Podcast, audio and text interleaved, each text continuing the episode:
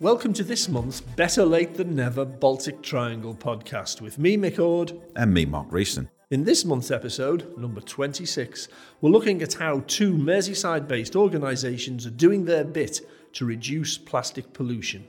Yes, indeed. 26, eh, Mick? We'll be hearing from a businessman who's been in the construction industry for more than 30 years and who's ultimately hoping to eradicate plastics from the building industry completely you can't afford to dismiss plastic. I'm not saying that people are, but they're not giving it enough attention. To produce one kilogram of plastic takes, roughly speaking, three kilograms of carbon. So it's three, three to one ratio. So then, if I tell you that plastic production is due to triple by 2050, therein lies the problem. So, how are we going to achieve carbon neutrality if we're looking at a plastic production increase of three by 2050? And we hear from an organisation who've been building machines, creating products, and running workshops based around reusing plastic. Our work is really about connecting in at a really small scale, low level with people into the material and what we can do with it uh, as a way of, sort of building confidence and building community. This is a big theme for today, isn't it? Plastic pollution and recycling plastic and reusing plastic, isn't it? And it's becoming, with the United Nations conference in Glasgow later this year, it's going to be a big story this year. So I'm, I'm glad we're covering uh, these two organisations in this podcast, Mark. We've got two very different stories, and I, and I know there's a really interesting background to your story in particular, Mick, what prompted the guy to do this in the first place. But I think the, the interesting thing for me about this episode is that the two stories are coming to this potential issue from very different angles. Yeah, they are. I mean, I mean, Neal's personal story is amazing. Going to the Arctic for a kind of bucket list trip and coming back, talk about a, a St. Paul like conversion. I mean, he's now given up his, his business and he's devoting all his time to, to changing streams, but we'll get on that a bit later. But I was interested, uh, I, I think people will be interested uh, in what Arthur has to say, the guy you've spoken to, because it's something that families can do every single day, isn't it? They can reuse some of their plastic. Arthur's aim is to connect people with the plastic material itself and take personal responsibility for it, which is a very interesting take on the issue itself. Yeah, and we'll be hearing from Arthur in a couple of minutes. Well, Neal Maxwell is no tree hugging, woolly sweater wearing, walking cliche. He's been in the office fitting business for more than 30 years and built up his company, Aztec Interiors in Liverpool, into the success it is today. But now he's given all that up and is devoting 100% of his working time and much of his leisure time too, it must be said, to Changing Streams, a community interest company based in the city. Their aim? Nothing less than the eradication of plastic from the second biggest user of plastic after the packaging industry, the building sector. Virtually everything they use contains either plastic or is packaged in plastic, from paint to cladding panels, pipes, gutters, floor covering, wall linings, you name it, even chewing gum. With the help of academics from the University of Liverpool and like minded professionals, Neal has built up changing streams to raise awareness and instigate much needed research into finding alternative materials to plastic. This follows a life changing trip Neal made to the Arctic Circle four years ago, when he witnessed at first hand the damage caused by microplastics to our oceans and our wildlife. And Neal is hoping to attend this year's United Nations Climate Change Conference in Glasgow, COP26. Neal takes up the story. We developed a, a charter, um, and that charter is kind of a commitment to reduce your plastic footprint. Our idea is to circumnavigate the contractors to a certain extent by working with pension funds of this world, the housing associations, governments, and anybody with big assets that have got that control in what's happening. So, in terms of the public sector, we're in very early discussions with the government to look at ways that we might be able to get our charter mandated so that becomes an official accreditation in the marketplace. If that's done, that, that becomes a game changer because essentially that is then a badge um, that you have to have and have to wear and have to abide by and commit to reducing your plastic footprints. And if you don't have that certificate, well, then you're not on the tender list. And so that drives change from the top down. That's a cascade effect. So, in the same sense, we want pension funds, um, housing associations, and again, anyone with big assets in the private sector to do the same thing by embedding the charter within their employers' requirement documents. So, just to explain what that means, it, it, it's kind of when when a client is looking at uh, developing a scheme, um, they will have a set of requirements that they want to ha- you know meet. So the scheme will be, if it's a residential block, it might be, well, we want to build um, an eight-story residential block that should be X, Y, and Z criteria. This is performance, and we want it to be designed in such a way that reduces plastic. Um, it, it, we identify ways that it can reduce plastic used within the project to make it a cleaner, greener solution. It's kind of, if you like, the Build Back Better program. So that that that charter would be embedded in the client requirement documents, and then that is then a commitment by that client, by that pension fund, by that housing association, to work with their supply chain, work with their architects and design team, work with the contractors, work with the manufacturers, work with anybody that's involved in that process to look at ways of reducing the plastic use and our plastic reliance. Um, we're human after all, Mick, because a lot of stuff we do in everyday life is kind of habitual. Um, we we yeah. just because we've always done it. Um, you're old enough as, as I am to remember clunk click every trip um, with the seatbelts. I mean, some younger, some of your our younger audience would never have heard of that, but um, I remember when the seatbelt came in and everyone said, "Well, we have to. It's it's against the law not to wear it," and it was a bit. It was, it was that clunk click every trip that you had to remember to put it on because if you didn't have it on, you were going to get fined by the police. So this is this is kind of breaking that habit. So part of our work is kind of around the educational and the behavioural changes that are needed in this. So part of the work will include workshops and a series of webinars and roundtables and discussions to embrace the discussion basically and encourage debate. We know it's not going to be easy. Nothing good is ever easy. So we have to embrace those objections. We have to understand where the barriers are. What are the reasons for not choosing this? And sometimes it's a case of people might just say, Do you know what? I never even thought about that. Or an architect would tell you, he would say, I'd just go to the NBS system, which is a national building specification, which is where most people go for specification of material selection. And he would just pull off whatever met, met the criteria of the job. Roof has to be this, the linings have to be that, insulation has to be there. He never really looked at the material or what it was made of so that's kind of where we need to make a wake up call and just make people aware that start thinking differently start looking at what you're selecting and why you're selecting it. Neal, what's the reaction of your professionals, of your building professionals, your architects, your surveyors? Even you said you, you know, you're, you're trying to get initial discussions with the government. Do they just look at you askance, or do they understand that they've got to do something? I'm pushing on an open door with this, to be honest with you. Part of this is future proofing their business, remember. If they continue to work in, in the way that they always have done, then their, their business is at risk because they've got to respond to the green agenda. Um, and it would be an absolute travesty if we wasted uh, the opportunity that's been presented to us through the crisis that has been COVID, because that presented us with, with, with time to reconsider our place on this planet. And it's given us time to reconsider and reconnect with nature massively so. And it would be a travesty if we didn't use that and, if we wasted that and didn't take advantage of this, this timing right now. It's never been better. So, um, in terms of the partners, the business partners that you've engaged so far, just talk us through who some of them are and what they're pledging to do, maybe what they are doing. Yeah. Okay. Well, so so we've launched the membership scheme, which has been quite successful so far, and that will continue to grow.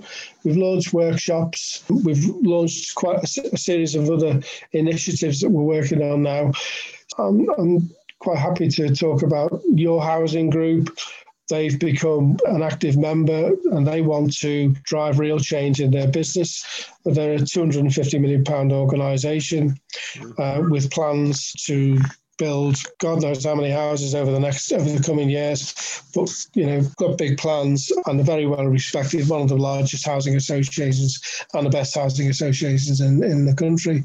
Um, they've they've committed to working with us on various projects, and we are now looking at different ways of doing that. So that might look like a full research piece, which can cost upwards of from 200,000 pounds right the way down to small bite-sized consultancy pieces, which will feed into research, um, just to understand the dynamics, collection of data, uh, how materials are selected, how waste is procured and disposed of, etc. And those sorts of so anything from fifteen, twenty thousand pounds upwards, basically. So they're they're looking at different ways that we can work together. And again, it's about a collaboration effort. This is not about us cracking a whip and say you must do this. This is again us working with the clients, working with their contractors, working with their supply chains, and not being disruptive. Because the last thing we want to do is disrupt a business. What we want to do is help them to become better people, better businesses. You're also working with the Baltic Creative Quarter as well, aren't you? They've just come on board. Yeah, yeah, we're absolutely really excited about that. Baltic Creative are a great organisation. Um, the Baltic Quarters become a really successful part of Liverpool, which I'm really excited about. And Mark Law has done a, crack, a cracking job over there. Um, so that houses. I don't know how many businesses now, Mickey. You probably know better than me. Um, well, well, well, there's a couple of hundred businesses. I think, yeah, yeah. So they've they've they've come on board to work with us to reduce their pla- uh, plastic footprints, not only uh, in their business but in, in with across uh, all their businesses within that quarter. So that's a massive statement. That's a real commitment, and it, it's it's fantastic to have Mark and his team on board doing this because that that's a you know de- demonstrating their commitment to be, being a, a, part of the green agenda. You know they they, are they're voting with their feet. So, for small businesses in the Merseyside area, even for large organisations, if they want to find out more about changing streams, how do they go about it and what can they do? Um, yeah, good question. Well, first and foremost, I'd say go to the website, have a look around that. You'll see everything from history through to our team. Have a look at the team, look at the dynamics, look at the people that are involved, and that's growing as well. Look at what we some of the news pieces. Maybe that might be of interest to some people. The membership so that is the area that we I'd like to try, you know, really push because that's an area which you know, we're developing now fairly strongly. Membership levels, I think it's from £250 right the way through to £7,500 plus VAT, depending on the size of, of your company, and that's based on turnover. So um, your housing group, of course, are in that seven and a half thousand pound bracket, but we have other uh, organisations. Baltic are slightly smaller. Um, We've got Box Clever Consulting who are, are on board. Uh, they're slightly smaller. They're a bunch of project managers doing some great work with some big clients that are com- committing to reduce the plastic footprints. We've brought Arup on board, Arup Liverpool, one of the largest infrastructure organisations on the globe. Arup Liverpool have agreed to work with us as a research partner to develop a strategy around reduction of plastics that we're hoping to direct towards tier one contractors. And if that goes live locally or in the UK, it could reach the whole of the globe because they operate in over 90 countries around the world. So that's wow it's a big play for us. And what about the government, Neal? You mentioned that you were in early stages of discussions with the government. Where are you on that? Just talk a little bit about that, if you would. Well, we're, we're talking with the City of London at the moment, who the City of London basically look after everything that happens in the square mile. Um, they've got a big waste issue down there at the moment, like anywhere, you know, and they're looking at ways to reduce that. they're obviously well advanced on the carbon reduction initiatives. But one of the areas now that they're looking at is how to reduce plastic.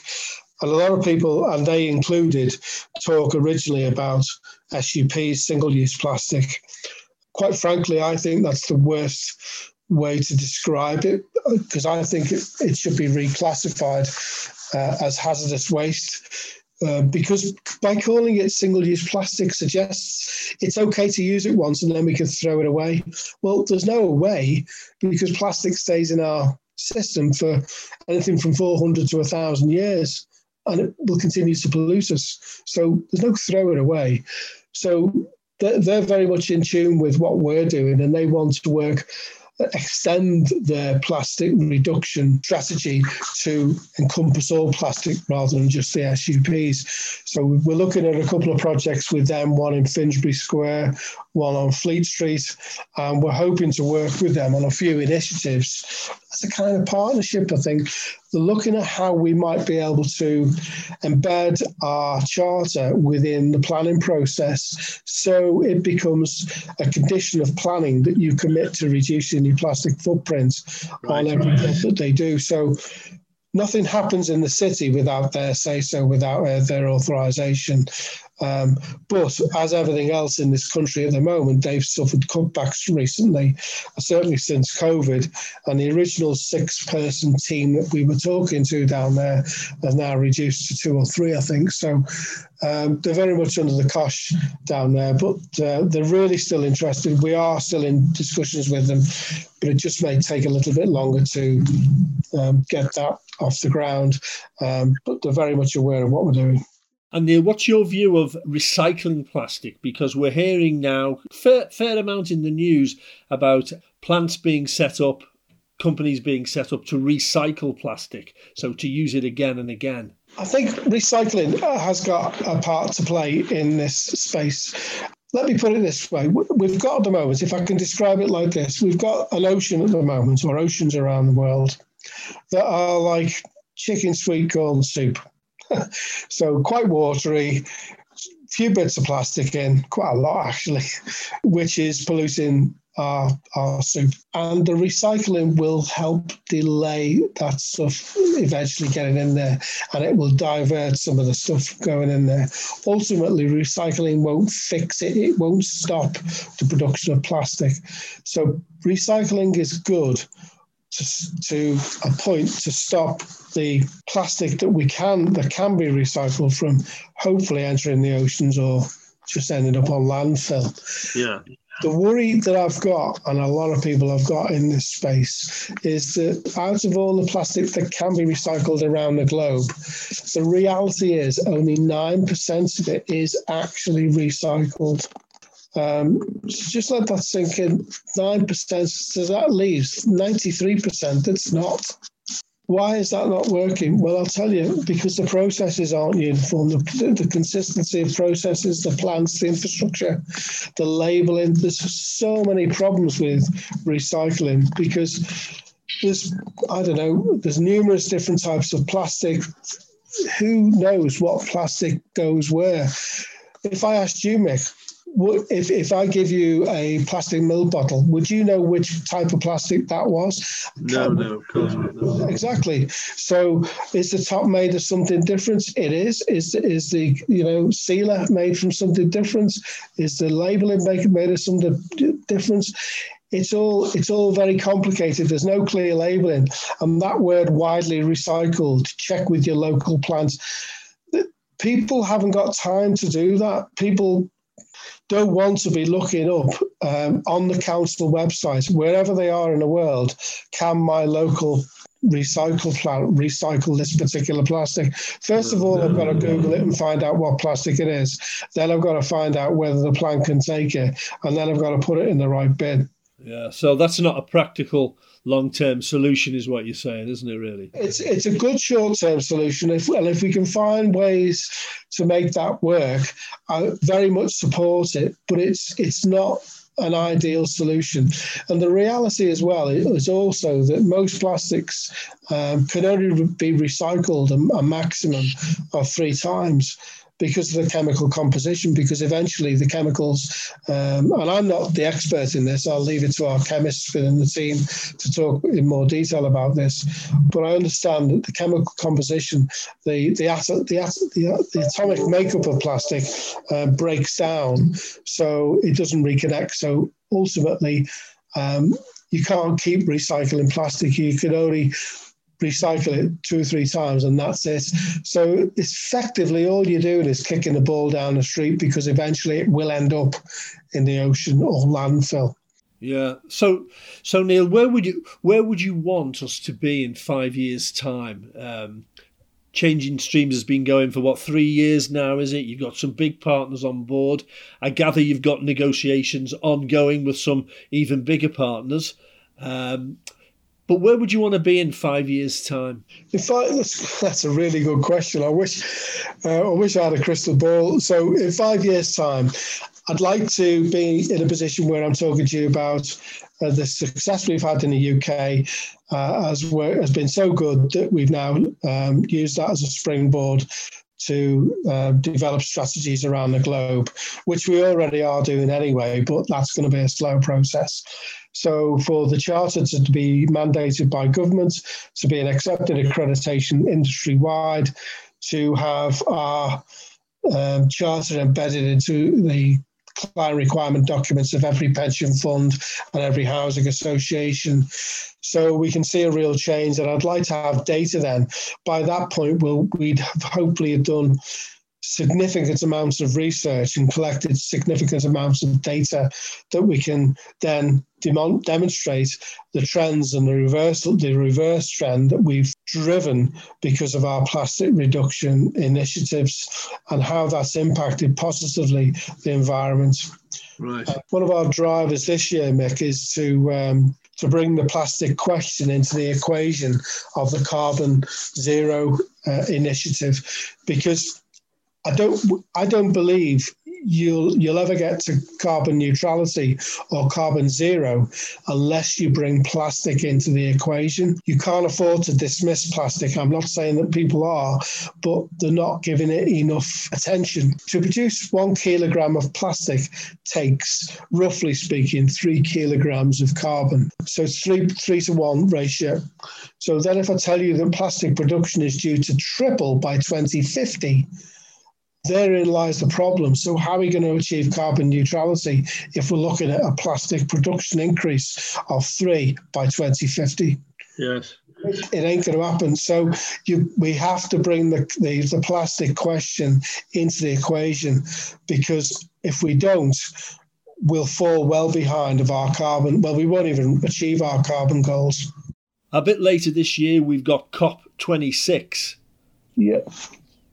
Are you confident that plastic will be on the agenda there? Have you got any plans to speak to any of the people taking part in that?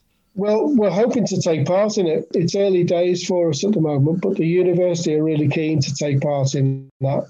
And we're in discussions with the university of how we can be part of that programme up there because it's a series of events and conferences uh, bringing the climate leaders from around the world and global leaders to talk about the climate uh, and the climate crisis. So hopefully we'll we'll drive the plastic agenda. I'm sure it'll be on it anyway because there's lots of other people around the world doing some great stuff. Our aim is to ultimately work at reducing the plastic production and finding different ways and different solutions and different materials that we can use that meet the same performance criteria at the same cost point, at the same price point. So we're seeing things like mushroom now being used, mycelium, um, we're seeing hemp being used.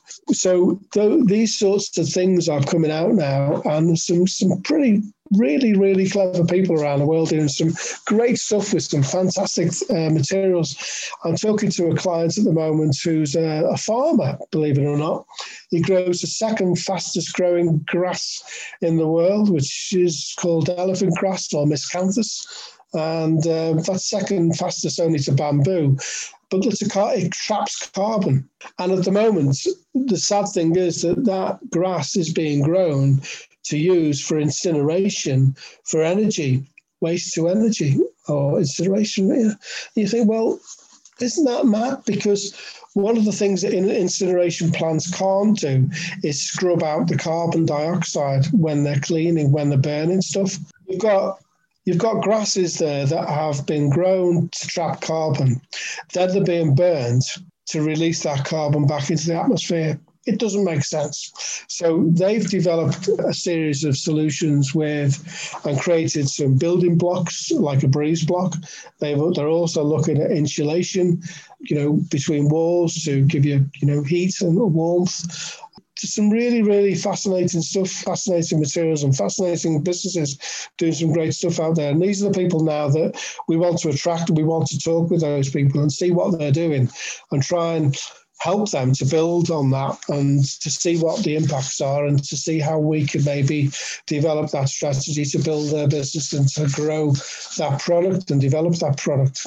Well, let's hope some of them are listening to this podcast and will be in touch. And uh, I mean, we're asking them to to log on to the Changing Streams website, find out more, and get in touch with you, Neal. Yeah. Yes, absolutely, Mick. Yeah, yeah. Fascinating stuff there, Mick. Uh, really interesting to see Neal's take on um, on things with regards to a sector he knows very well by the sound of it. Yeah, yeah. And when he talks about this trip he made to the Arctic Circle, and he's told it to me loads of times, I'm still thinking, wow, it's it's really uh, inspiring to meet someone that has actually um, been changed by something as as radical as that and he's actually doing something about it. I mean, he's absolutely passionate, as are all his team. And um, they've had a fair amount of publicity over the past couple of years, and um, they've got some big partners lined up. They've, they've, they've already had big partners joining them from the construction sector, and there's definitely going to be more. So, kind of watch this space. We'll give out the, um, the website address of Changing Streams a little bit later. So, Mick, it would seem like an appropriate point in this podcast to uh, to give a little mention to our friends at uh, Baltic Broadband. Yes, uh, Baltic Broadband. Um, thanks a lot to them for, for backing us in our podcast, the Baltic Triangle podcast. Uh, Baltic Broadband is a British business based on, or not far from Jamaica Street in Liverpool, and they're very much um, about better business broadband. They only do broadband for businesses, and they do it really, really well. Um, they focus on broadband and networks, and that all. They employ local people in the Liverpool City region, and it benefits the whole economy. They offer customers a 24 7 support from their engineers, again, based in Liverpool city centre. And they source 75% of their procurement locally from small to medium sized enterprises. We'll tell you a little bit more about Baltic Broadband a little bit later after we've heard from your guest, Mark. Well, I went along Mick this episode to meet Arthur Rowland of Plastic Tactics to find out a little bit about his community based workshops aimed at connecting people with plastic on a personal level. Arthur and his team have been giving them the opportunity to create products for themselves from waste plastics. And I started out by asking Arthur how the ambitious plans for reusing plastics began to take shape. So, Plastic Tactics came about in mid 2018. Um, me and a couple of friends came across this uh, international project called Precious Plastic, and they developed and released a, a, set of designs for plastic recycling machinery at a very small, very accessible scale. Uh, and we saw what they'd done and thought, yeah, we, we could really apply that locally in Liverpool. Um, and over the past couple of years, we've basically built on that theme. Um, building machines, developing products, developing workshops, and now we're a sort of events and community organisation aiming to give people adventurous experiences uh, with plastic, often their own plastic, um, but also stuff that we collect ourselves. There's a lot of talk about plastics in, in the media and, and across society as a whole. I mean, you think about plastics in a slightly different way, though, don't you? Yeah, so we, we just see plastic as a material like any other, and we sort of sidestep um, talk of, of issues just to think about you know what can we do here today with the plastic that's to hand. So that's the work that we do is around enabling people to make their own things and grow their confidence, grow the connection to the community, and um, sort of be able to solve our own problems as, as a collective. And that's sort of the philosophy behind it is is around what can we do right now with what's to hand. Talk to me a little bit about the name, Plastic Tactics. Is there a is there a meaning behind the name? So the tactics part of it is really about action and achievable small things that we can do in the here and now um, to work around plastic and do and do things for ourselves. So it's you know it's set in not not quite in opposition, but it's it's deliberately not a strategic organisation. It's not a think tank. It's not producing reports, um, which is all valuable stuff, but done you know done much better by other people than us. Our work is really about connecting in at a really small scale, low level with people into the material and what we can do with it uh, as a way of sort of building confidence and building community. So, with that in mind, then, what's your focus on at the moment? So you've you've caught us at a sort of pivotal moment where we're waiting to hear back on some funding for the what we call the plastic playground. So we've been running a, a series of fortnightly workshops called the Plastic Play Group, out of a venue called Does Liverpool, which is off London Road in Liverpool. Um, and that's a, a, sort of a makerspace and co-working space where we've been reworking plastic. You know, every couple of weeks we'll get together on a Sunday afternoon. It's a free, a publicly available session to to see what we can do with it and inspire each other in in doing stuff with this material. And the plastic playground is a is the next stage really. So it would really give us so much more scope if we had a permanent or semi-permanent space with all dedicated plastic recycling machines, some of which we've built and are in our in our workshop in town, and some of which uh, we'd like to buy for the plastic playground. The concept behind the plastic playground is that it's a converted shipping container, uh, currently based sort of in the Wavertree Picton area, and we're basically going to insulate that and kit it out with all sorts of machines, and then start making stuff basically. So that's an interesting way of, of, of, of, approaching it, then, really. I mean, plastic in itself is a very tactile thing, isn't it, when you get it in your hands and start making things with it? So, how do you think then that by getting people involved with plastic, that it's going to make a difference to the way they think about plastic? This one's based out of my own experience, really, um, not just around plastic, but working with, with any material. The more you make things and the more that you work with things, the more you connect into the wider system. You know, where's where's this material coming from? How is it turned into things? How is it? Where does it go after I'm done with it? And all these sorts of questions, you start to connect in quite a profound way once you're actually doing stuff yourself. And you can also solve a lot of your own problems, and you don't have to sort of pop, pop out to the shop necessarily to to, to buy something to put something up on the wall or to make your own little decoration or to make a gift. You know, a lot of what a lot of what we do is gifts, um, but also very practical things like plant pots, clothes pegs, notebooks, and being able to make these things yourself, sort of in community with other people, uh, is just a very. I find it a very compelling process. Talk to me about the the notebooks that you've been making. I mean, obviously describe them uh, for, for, for, our listeners. talk to me a little about some of the process that, that goes into, into, into making something like that as a product. Yeah, so this is one of our more straightforward products. It uses quite simple processes. Um, to walk you through it, it's a, you know, it's a notebook, a refillable notebook with the front and the back made from sheets of recycled plastic.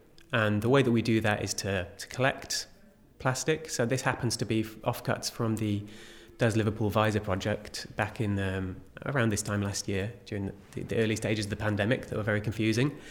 Um, and there was some waste generated off off that process, which we've taken, we've shredded it up into small flakes. We've put those flakes into a, what, what's called a heat press, which basically just melts the plastic and creates this flat sheet. And then we take that sheet. Uh, in this instance, we put it through a laser cutter, which cuts out the shape for the notebook binding, and we put it all together. The product itself is fantastic. It's, it's a really nice product. It looks like it's very high end design and it's a really nice little bespoke product. I mean, if that's just an example of the kind of thing that you'll be producing, I, I think it's a really classy product. And I personally, I can't wait to see something like that start to be more, more marketed and more, more available. Yeah, as you say, it's just it's just one example. This was um, born out of a workshop that I was developing around um, early January, February 2020, and it's as you say, it's just one of many things that people can come and make. So it's the idea is that you come and make something that, that you'll use. We've had people at the Plastic Play Group making waterproof laptop covers for their for their laptops. Um, we've had people making or attempting to make sort of polytunnel covers. You know, some quite ambitious stuff. But right down to earrings as gifts, and you know, simple notebooks, and uh, there's a whole whole range of things that you can make. You've briefly mentioned there the pandemic. Uh, how has the pandemic affected you and, and, and, and your uh, social enterprise? So, Plastic Tactics has the, the community element, which I've talked quite a lot about here, and it also has a sort of commercial arm, which is aimed to fund all of this community work that we do. And that, that commercial stuff is events. So, we'd go to a, to a company, to an event, um, and deliver engaging, adventurous plastic workshops for well for anyone who wants to get involved. So we prototyped this idea at Africa Oye. That was, I think, our first event ever. Um, quite an ambitious one, but we did pull it off. And what we were doing there was on site, taking material that had come maybe from the bars or from the um, from from the drinks we, would shred it up manually and we'd get the participants to shred that into flakes. And then they themselves would take it over to the injection molder which is a, a machine that melts and squeezes plastic into new shapes. And they would watch it being turned into these coasters um, some of which you know they could then take away at the end of the day. So they'd sort of seen it go from something that they would have thrown in the bin and suddenly they're going oh that's actually I actually quite like that. And that whole process brings people into you know the, the wider system around plastic and around making things. You see, I love the idea of the engagement in that as well.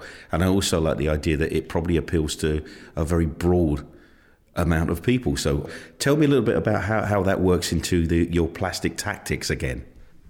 Yeah, so it's as much about you know the making as any anything about you know waste or pollution, which we don't really um, focus on.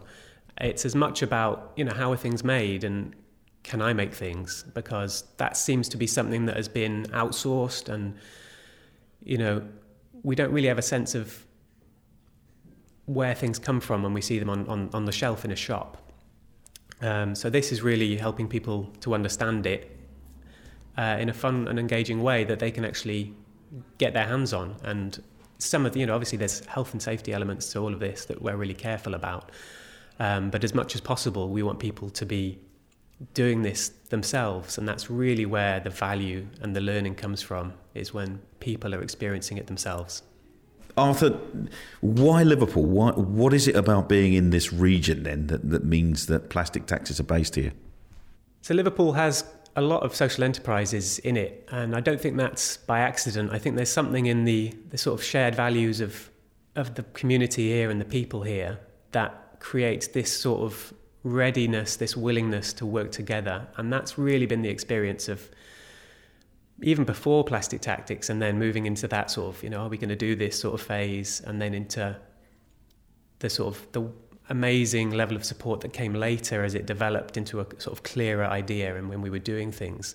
The level of support and how readily we were accepted by people across a whole range of you know sectors. It's not just limited to other social enterprises but um, the, you know, the public and industry are really um, welcoming and supportive. And you know, I can't say that that wouldn't happen elsewhere, but I can I can guarantee that it you know it has happened here, and that's something I really value.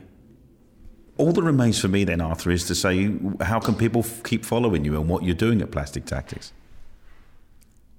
Yeah, so there's plenty of ways to keep tabs on what we're doing. We do try, you know, within our resources to to broadcast. That's a big part of our philosophy. Is we we do in a very local way, in a very small way, and then we broadcast in a very global way, in a very public way. So, with that in mind, we're you know we're active on most social media channels. Uh, so if you do a search for Plastic Tactics, you'll you'll find us pretty easily. Um, if you want to go to our website, you can sign up to our newsletter, and that'll keep you in the loop for, for things that are coming up, like the Plastic Play Group, which is due to resume in June, you know, COVID willing, uh, and then the other the other things that are going on as well.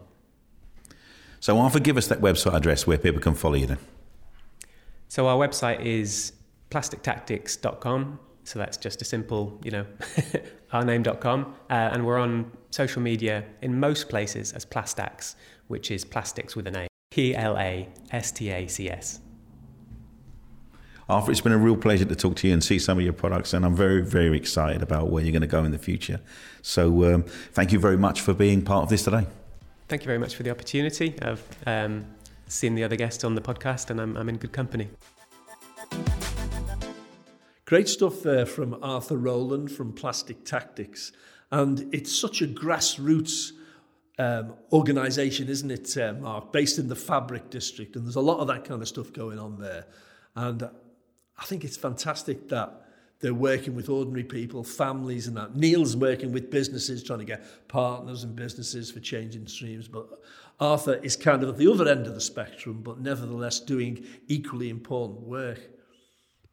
I mean, I think the important thing to remember about the kind of thing that Arthur does is, although it's very bespoke, um, he's, he's also got the you know his, his plastic play group, as he calls it, um, which is obviously work, working out of his workshop. But then he's got this fantastically ambitious plan to to actually put a permanent unit in the Picton area, uh, which will be called the Plastic Playground, as he said, uh, and that will be a much more permanent community based thing.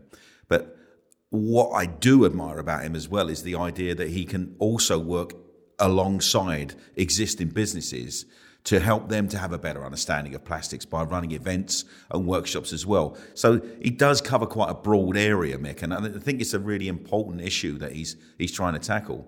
Yeah, so do I definitely because um, we all we're all aware about the danger. Well, I'm saying we're all aware. Most people seem to be aware, uh, aware thanks to the likes of David Attenborough, about the the actual devastation that microplastics can um, wreak on our oceans and our wildlife. So we need to be doing stuff, and, and, and let's face it, we're not doing enough now. I mean, we're sitting in our studio here in the Baltic Triangle, and most of the room is probably plastic.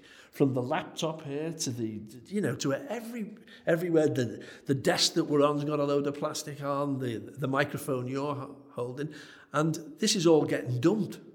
Um, and so the more we can do on a day to day level, as well as a sort of global level, the better, really, isn't it? You know.